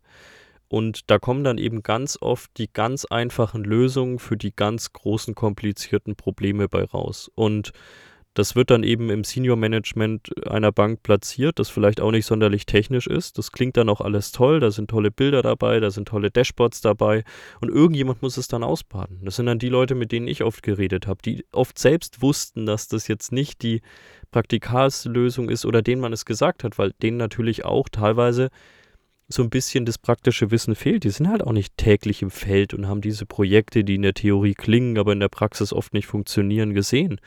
Und wie siehst du da auch so die Rolle von externen Beratungsfirmen, die man meiner Meinung nach braucht?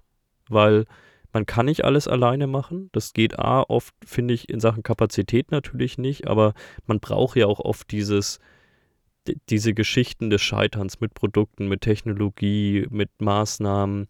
Aber wie siehst du da auf die Rolle? Also wie, wie sehr braucht man diese Firmen? Wie oft verlässt man sich vielleicht auch ein bisschen zu blind auf externe Beratung? Weil das ist mir in der Finanzbranche auch da wieder, es kann eine verzerrte Sicht sein, aber ist mir schon sehr oft aufgefallen. Ja, wir haben ein grundsätzliches Problem, glaube ich, mit, ähm, mit Beratungsinstituten oder mit vor allem großen Beratungsinstituten. Ähm, was einfach an der Tatsache liegt, dass natürlich jedes Beratungsinstitut jeden Kunden möglichst lange an sich binden will. Ja. Ähm, und da gehen die natürlich dann mit gewissem Kalkül auch einfach rein, dass sie sagen, ja, wir haben das hier bei, bei vielen anderen Banken auch schon genauso gemacht, da haben wir genau dasselbe gesehen, äh, verkaufen wir denen das und das und das und dann sind wir da vier, fünf Jahre drin und dann kriege ich hier als Manager und als äh, Salesmensch kriege ich richtig schönen Bonus hinten raus ähm, und, und verdiene mir eine goldene Nase und meine Leute am Boden, die, die machen das dann schon. Ähm, und das ist meines Erachtens leider, leider, leider, wie du es schon gesagt hast, in vielen großen Beratungshäusern, vorrangig in denen mit 2, 3, 4 Initialbuchstaben, ähm, die, die Tatsache, weil sie sich nicht wirklich mit dem Grundproblem bzw. mit dem Kunden selbst mehr beschäftigen. Denen geht es gar nicht mehr darum, wirklich sich mal hinzusetzen und zu sagen, hey, wir wollen mit dir hier eine, eine langwertige, eine langlebige Lösung erarbeiten, ähm, dass du auch irgendwann wieder auf dich selbst gestellt bist, weil das ist ja eigentlich das, ich sag mal, irgendwo auch das Kerngeschäft einer, einer Beratung, nämlich dass du reinkommst für eine Beratung und nach einer gewissen Zeit, sechs Monate, einem Jahr eigentlich, ja, großartig länger als ein Jahr solltest du meines Erachtens nach eh keine, keine großartige Beratung von einem und demselben Unternehmen haben. Ähm, danach wieder rausgehen und der Kunde hat einen Mehrwert ja, und kann dich auch vielleicht positiv weiterempfehlen oder nimmt dich für ein anderes Thema nochmal mit rein, weil er von dir überzeugt war. Aber eigentlich solltest du in diesem Zeitraum versuchen, wirklich so einen Mehrwert für, für deinen Kunden zu schaffen, dass du wirklich guten Gewissens wieder rausgehen kannst und sagen kannst, hey, und jetzt hat er wirklich da was stehen, was, was er gut findet, was er toll machen kann, was er bei sich intern gut umsetzen kann. Ähm, und wir sind als Freunde sozusagen gegangen wissen, was wir aneinander haben und vielleicht meldet er sich nochmal. Aber die Großen, die schmeißen einfach nur noch rein, die wollen nur noch Masse machen, nur noch Geld schnell, ganz am Anfang gleich und was dann hinten rumläuft, das ist dann wieder die Schuld oder der Fehler von, von entweder dem Kunden oder von den Leuten, die ja dann vielleicht auf das Projekt gesetzt haben. Und die können dafür gar nichts, ja, weil die überhaupt nicht mitbestimmen, äh, was da jetzt eigentlich gemacht werden soll oder was dem Kunden verkauft wurde. Also das ist da trifft man jetzt ein bisschen, glaube ich, ab, aber das ist so ein wirklich grundsätzliches Problem, was ich in den Beratungshäusern heutzutage sehe. Und deswegen, ich kann deinen Groll absolut verstehen, weil auch ich trage diesen Gräuel, ähm, seitdem ich wieder wirklich in der Industrie selber tätig bin, auch mit mir, weil ich eben genau diese Probleme sehe und ich deswegen wirklich eine, eine, ich will nicht sagen eine Abneigung ähm, habe gegen, gegen diese Firmen, aber wo ich wirklich sage, mit denen arbeite ich dann einfach nicht wirklich, nicht wirklich nicht gerne zusammen. Weil ich einfach weiß, dass die einfach nur versuchen wollen, mir das letzte Blut aus den Adern zu ziehen und die, denen das dann scheißegal ist, ob ich irgendwo am Boden liege und halt nicht mehr lebe. Hauptsache, sie haben einfach möglichst viel aus mir rausgezogen und Geld gemacht ich, ich glaube, was, also, was ich zumindest gerne noch immer so ein bisschen in Verteidigung für diese Häuser dazu sagen würde, ist, ich habe manchmal das Gefühl, dass das so ein Problem ist, was ganz viele gar nicht wollten in diesen Firmen und wo auch wenige mit Intentionen dahinter stehen. Also ich sehe das genauso wie, wie du mit Aussaugen und sonst irgendwas. Ich glaube nur manchmal, da hat kaum jemand die Intention, irgendjemanden auszusaugen oder so. Also die wenigsten.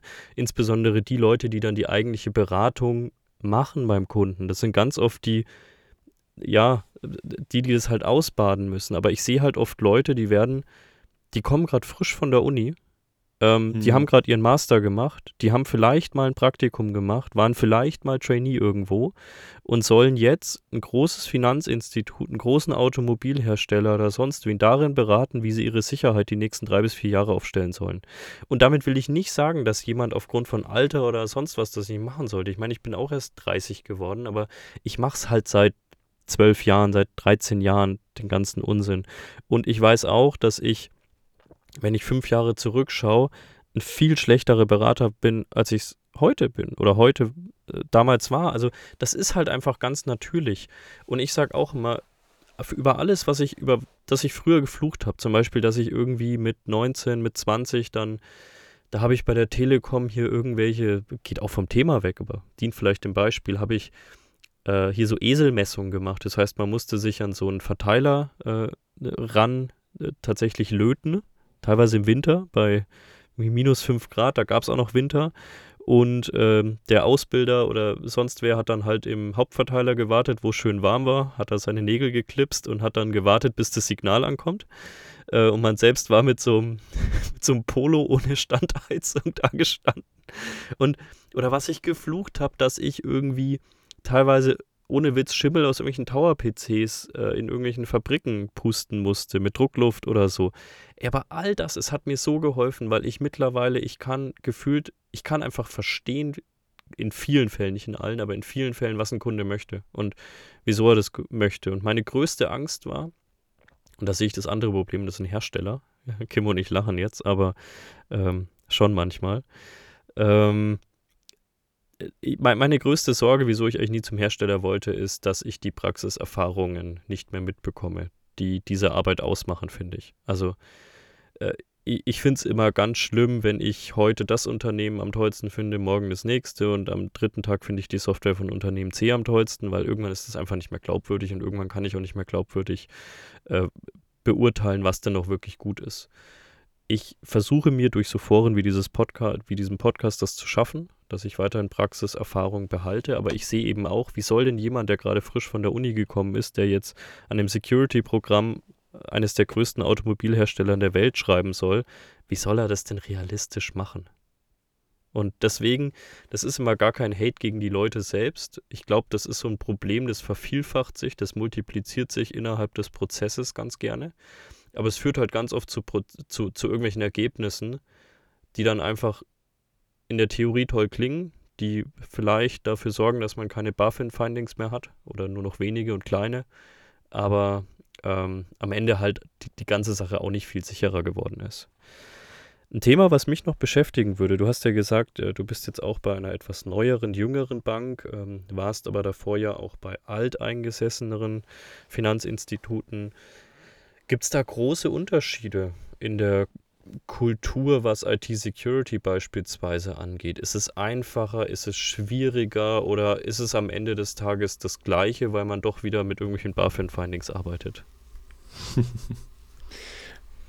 Ich würde sagen, es ist definitiv ein Kulturunterschied, ganz klar, äh, weil die, weil die großen alteingesessenen Banken, wie wir sie alle kennen, ähm, die leben, äh, die leben auch Security oder müssen Security leben und das schon seit vielen Jahren. Weil der Regulator das seit vielen Jahren schon vorgibt. Das heißt, da ist es schon, da ist es schon mehr drin. Ja, da ist schon einfach bewusst, okay, wir müssen hier durch gewisse Tests durch, wir müssen hier ähm, gewissen Prozessen folgen und das durchexerzieren und es gibt immer noch einen, der vielleicht irgendwie wie, schlussendlich nochmal irgendwo ein Sign aufgeben muss und so weiter und so fort. Ähm, und bei, den, bei diesen jungen, neuen Unternehmen, bei diesen Fintechs, Neobanken, wie man sie auch immer nennt, da hast du halt das Thema, dass eigentlich ähm, diese ganzen Unternehmen, wie gesagt, hauptsächlich eigentlich als Fintech gestartet haben, also als Entwicklerbude, ja, die halt heißen, coolen Scheiß entwickelt haben und das schnell und in, in ähm, eigentlich in einer Art und Weise, wo Security keine, keine wirkliche Priorität war weil man erstmal ein cooles Produkt haben wollte, das man auf den Markt bringen musste, um erstmal eine gewisse Userbase zu erzielen. Ähm, und jetzt plötzlich hat man, ist, steht man als Bank da, weil man ja wirklich das Geld von, von Menschen verwaltet. Ähm, und jetzt muss man sich um, um sowas wie Security dann Gedanken machen. Äh, und dann äh, diesen Kulturwandel dann auch in, in solchen Firmen hinzukriegen, ist ein, ist ein echt mächtiges Vorhaben, was äh, aber auch bei vielen schon gut funktioniert, weil sie einfach äh, mit dem mit dem Kernaspekt, dass man Security als Verkaufsargument bringen kann, sehr gut auch bei den Leuten und bei den Kunden reinbringt.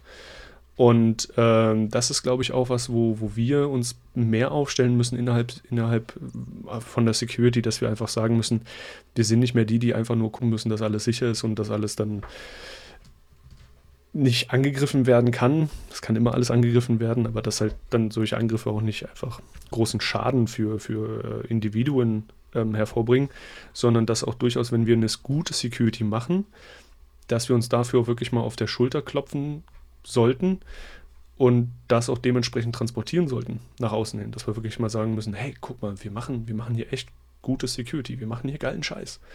Es ist echt klasse, was wir hier, was wir hier abfangen können, was wir hier ähm, implementieren, wie unsere Leute mit dem Gesamtthema umgehen, wie aware die sind, äh, wenn sie irgendwo was sehen oder wie, wie, was sie für Vorschläge auch beibringen, äh, reinbringen können, zum sagen, hey, guck mal, ich habe hier so ein cooles neues Feature gefunden, was man mit reinbringen kann, dass, dass der Code-Checker nochmal ganz andere Sachen findet. Äh, also da ist die, die Kultur und Sichtweise nochmal insofern unterschiedlich, dass ich glaube, bei den jüngeren und vor allem, weil auch kleineren Firmen da mehr Input wirklich von deinen eigenen Leuten kommt, als in den Großkonzernen. Weil in den Großkonzernen hast du halt immer das, das Problem natürlich, ne, sie, sie predigen es immer alle vom Himmel, aber eigentlich tut es keiner, dieses Speak-up. Ja, man solle doch was sagen, äh, wenn man Veränderungen haben möchte, weil jede, jede Stimme zählt was gelebte oder wirklich das, das Gelebte in den Unternehmen ist meistens halt leider das andere. Ja. Das, dann versuchst du was ähm, Speak-up-mäßig hochzubringen oder einen Verbesserungsvorschlag einzubringen und dann irgendwann irgendwo along the chain geht es halt verloren, bricht es ab oder irgendein Vorschlag, den der CEO selber reingebracht hat, hat halt einen größeren Mehrwert. It is what it is. Ähm, deswegen glaube ich, ist die Kultur, in also eine Security-Kultur in den großen in den Großkonzernen, in den großen Banken einfach mehr da in die Richtung, es gibt eine Security und die kümmert sich um alles, zu in den jungen Fintech, Neobankenunternehmen, Security geht uns alle was an und wir können alle einen Beitrag auch zur Security leisten. Das ist, glaube ich, so, das hm. ist so ein Unterschied, den, den ich einfach gemerkt habe. Man hat vermutlich auch nicht diese Masse an Altlasten, die ich mitschleppe, ja. gehe ich mal von aus. Absolut. Also du hast natürlich trotzdem Altlasten, ja, wenn du, wie gesagt, aus diesem Bereich kommst, du bist erstmal ein kleines Fintech-Unternehmen oder bist ein kleines mhm. Tech-Unternehmen, was irgendeinen coolen Scheiß bastelt und auf dem, auf der Basis baust du ja auch wieder auf und entwickelst deine Produkte weiter.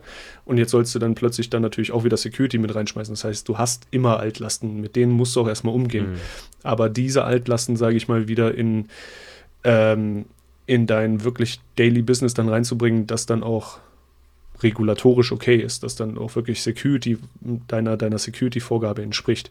Das geht schneller oder das geht auch besser als die ganzen Altlasten, die halt wirklich so ein, so ein Großkonzern, so eine Großbank hat kann man als, als CISO eine, äh, einer Bank, das habe ich mich immer gefragt, weil das, was ich mache, das ist immer ganz schön, weil ich kann viel reden und werde nicht accountable dafür gehalten. Also zwar werfen mir dann Leute vor, dass ich Schmarrn rede, aber am Ende des Tages muss ich faktisch wenig ausbaden.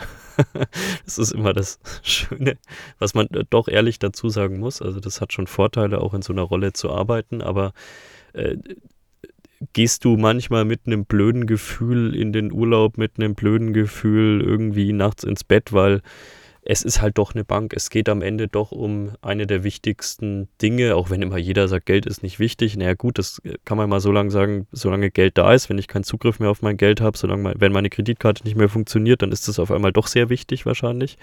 Ähm, hat man da Sorgen? Ähm, oder ist, äh, also man wird wahrscheinlich professionell damit umgehen müssen, das, weil sonst darf man den Job nicht machen. Aber ist das eine, eine Sorge, die einen irgendwie beschäftigt? Ja, ich glaube, wenn du CISO bist, hast du immer eine gewisse Grundsorge. Ähm, also du, du, du kannst dir nie zu hundertprozentig klar oder bewusst sein, ob du jetzt angegriffen wirst oder wie du angegriffen wirst und was das dann für ein Outcome haben könnte. Aber du musst dir als CISO dessen dann auch wieder bewusst sein, dass das ja dann eigentlich nicht schlussendlich nicht in, in vollumfänglich deiner Verantwortung liegt, solange du dich um dieses Thema kümmerst, ja, sondern ich meine, wenn es wenn, wirklich richtig schlimm läuft, when shit hits the fan, ähm, die, die hinten raus dann da weitaus äh, geschädigter sind oder nicht geschädigter sind, aber die, die das Ding halt dann wirklich tragen müssen, sind halt immer noch dann die Geschäftsführer. Wenn du aber, wenn du weißt, was wie dein Unternehmen aufgestellt ist, wenn du weißt, was passieren könnte, theoretisch, weil du auch ein Risikomanagement betreibst, ähm, das mit dem aligned ist, was deine Geschäftsführung ähm, an Risikoappetit mitbringt, dann kann ich ruhig schlafen. Weil dann, klar weiß ich zwar, hm, hier könnte jederzeit äh, irgendwie, keine Ahnung, äh, per Phishing mir, mir eine Wallware reinkommen und äh, mir, mir das Business verhauen, aber ich habe denen da oben das gesagt und die haben gesagt, naja, dann machen wir jetzt hier einen Phishing-Scanner rein oder irgendwie so ein neues E-Mail-Gateway und dann ist doch gut, oder? Äh, ja, wenn ihr das so seht, dann, dann ist das so. Gut, dann, dann kann ich damit dann ruhig schlafen, weil dann, wenn es reinkommt und ich dann mit dem Thema umgehen muss, dann gehe ich so damit um, dass ich äh, versuche natürlich dann die, die Firma wieder äh, zu reaktivieren und oben zu halten. Aber ich habe euch gesagt, dass es das passieren kann. Damit ist mein Gewissen rein. Und ich glaube, das ist das, äh, der größte Punkt, weswegen manche CISOs vielleicht nicht schlafen können, ist, dass ihr Gewissen vielleicht nicht ganz rein ist, weil sie entweder nicht wissen können äh, oder nicht wissen, wie sie manche Themen bei ihrer Geschäftsführung anbringen können. Und ähm, dahingehend dann einfach, wie, äh, wie sie selber dann dastehen, wenn wirklich mal was schief geht. Ich meine, wir haben es jetzt auch wieder mal leider ja gesehen, auch bei, bei dem Fall von Uber. Ja, ähm, da hätte es mit Sicherheit bessere Methoden geben können ähm, von auch dem, dem CISO, ähm, mit der Sache umzugehen. Aber schlussendlich, glaube ich halt, hat der auch irgendwo ruhig geschlafen, weil halt seine Geschäftsführung gesagt hat, nee, wir machen das jetzt so. Dass er jetzt natürlich dafür am Pranger steht, das ist wieder eine ganz andere Geschichte, finde ich auch nicht gut. Gibt ein ganz, gibt ein total falsches Bild für, für alle CISOs und, und eben deren Accountability ähm, aktuell ja gerade in den USA ab. Aber eigentlich, ähm, ich, ich bin mir relativ sicher, dass der wahrscheinlich ganz gut geschlafen hat bis zu einem gewissen Zeitpunkt. Kim, hast du noch eine konkrete Frage zur, zur Finanzbranche? Weil sonst ja, ist ja nicht so mein Thema, weißt du ja selber. Bin ich ja, haben ja, ja andere Kolleginnen und Kollegen, die damit beschäftigt sind. Ähm, für mich ist es einfach nur der übliche Security-Teil plus Regulatorien, plus überall müssen grüne Haken äh, gemacht werden. Also ziemlich. Wurde, wurde vielleicht mal so rumgefragt, ist das wirklich so? Also würdest du sagen, wenn du jetzt irgendwo bei einem mittelständischen Unternehmen freie Marktwirtschaft bist, wäre es vom Prinzip her das gleiche? Der einzige Unterschied wären eigentlich die Regulatorien, die du jetzt halt erfüllen musst. Ich glaube, wenn du im freien Marktumfeld unterwegs bist als CISO, äh, in einem Umfeld, das jetzt eben nicht, nicht reguliert oder nicht so hart reguliert ist, ähm, dann hast du andere Möglichkeiten, dich mit deinem Schwerpunkt um bestimmte Sachen zu kümmern. Also, äh, dass du dann eben beispielsweise sagst, ich gehe jetzt wirklich so ein bisschen risikogetrieben vor. Ich sehe beispielsweise, dass ein, ein, Mitbewerber von mir, der wurde jetzt Opfer ganz massiv von irgendwelchen Social Engineering-Angriffen. Okay, dann kümmere ich mich jetzt vielleicht mal konkret darum. Ich weiß zwar, ich habe noch ein paar andere Themen, die auf meiner, auf meiner Timeline liegen und um die ich mich kümmern musste, aber das ist jetzt so der heiße Scheiß. Dann, dann mache ich mal lieber das.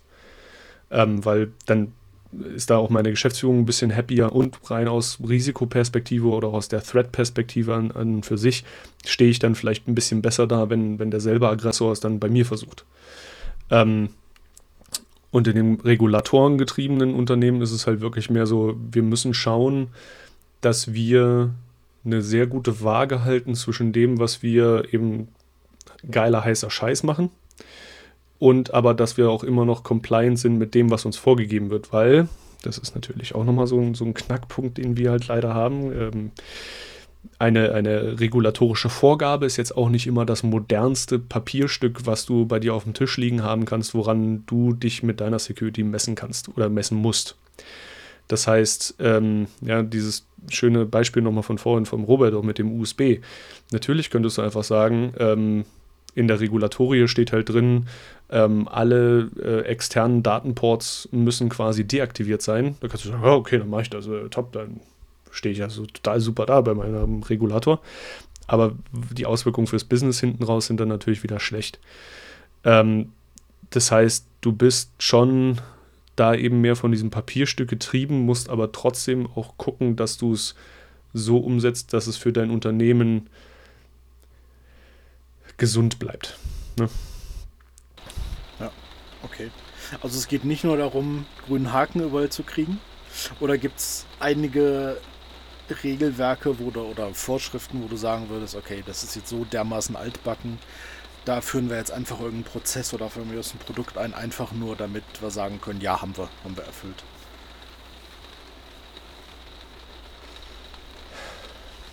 Ich hätte du musst nicht genau nennen, welche das sind, aber. Ja. ähm, ich weiß aber, dass das auch völlig, un, ähm, völlig unrealistisch ist. Äh, und deswegen, ich glaube, das ist der Konsens, den wir auch aus dem Gespräch hinten, äh, im Hin hinten raus äh, quasi ziehen können, ist, dass die irgendwelche Produkte einfach äh, in deine Firma reinzuschmeißen, weil dir irgendjemand verspricht, dass das die Lösung für, für dein, deine In-Compliance ist, ähm, ist nicht der richtige Weg. Weil du, wie gesagt, einfach über das Implementieren, das im, im, äh, Immigrieren ähm, in dein Unternehmen ähm, wirst du ganz andere Probleme bekommen, wirst du ganz andere Schwierigkeiten bekommen. Sondern wenn du dir halt wirklich eine, eine Überlegung machst, wie du bestimmte Themen nachhaltig angehst, wie du sie nachhaltig löst, sodass auch dein, dein Business wirklich weiterhin gut läuft, dann kommst du schlussendlich hinten mit einem guten Ergebnis raus.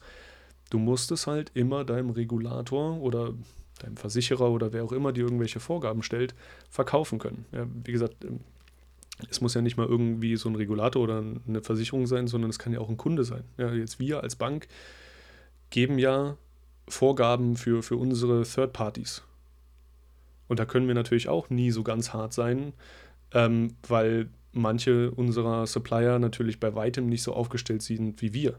Und dann kommt es halt wieder darauf an, was machen die mit uns, ähm, wie sehen deren Geschäftsprozesse aus, was, was können wir denen wirklich so vorgeben, dass deren Geschäft immer noch funktioniert, dass wir aber sagen, das ist vom Risiko immer noch akzeptabel.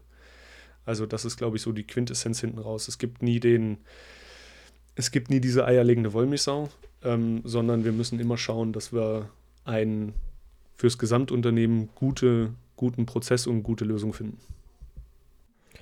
Es ist doch ein sehr, sehr schönes einleitendes Schlusswort. Ähm, wir alle haben jetzt, glaube ich, Anschlusstermine. Kim Urlaub. Ähm, ich muss jetzt mit unserem Kleinsten hier spazieren gehen, weil der jetzt sich wieder einbildet, nicht im Bett schlafen zu müssen. Ähm, jeder, der schon mal Kinder diesen Alters hatte, kennt das. Äh, es ist mhm. sehr viel spazieren gehen, aber gut, besser das, als jetzt zur Itza zu müssen. Ja. Ähm, Ich nehme nämlich immer, wenn die Itza ist, fahren alle nach Nürnberg und ich fahre immer aus Nürnberg raus. Das ist sehr ähm, klug. Ja, also ich mag die Leute ganz oft, die da hingehen, aber ich und Messen, das ist kein Match und das wird es niemals werden. ähm, deswegen jeder, der mir jetzt gerade schreibt, äh, kommst du auf die Itza? Äh, es wird nach der Itza ausgestrahlt, deswegen nein, ich war nicht auf der Itza, ich war im schönen Dänemark-Urlaub. Ähm, ich bedanke mich vielmals bei dir. Es war, finde ich, ein sehr interessanter Einblick in die ganze Branche. Ähm, es würde mich freuen, wenn wir auch weiterhin in Kontakt bleiben und dass wir dich vielleicht irgendwann nochmal begrüßen können, wenn es vielleicht mal wieder irgendwo einen total tollen Preach gibt, der irgendwie durch die Presse geht in Finanzinstituten oder sonst irgendwas. Ähm, ich denke, äh, auf den normalen Medien bleiben wir weiterhin in Kontakt. Und ja, war wie gesagt sehr, sehr interessant. War schön, dich mal äh, zumindest über Kamera kennenzulernen und ich kann nur sagen, an die, die jetzt Urlaub diese Woche haben, Kim und mich, schönen Urlaub und dir noch eine sehr schöne Restwoche.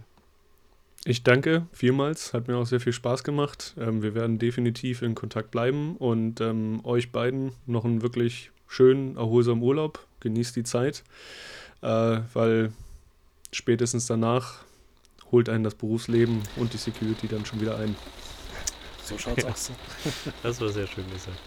Also, danke dir euch. Ciao. Dankeschön. Tschüss.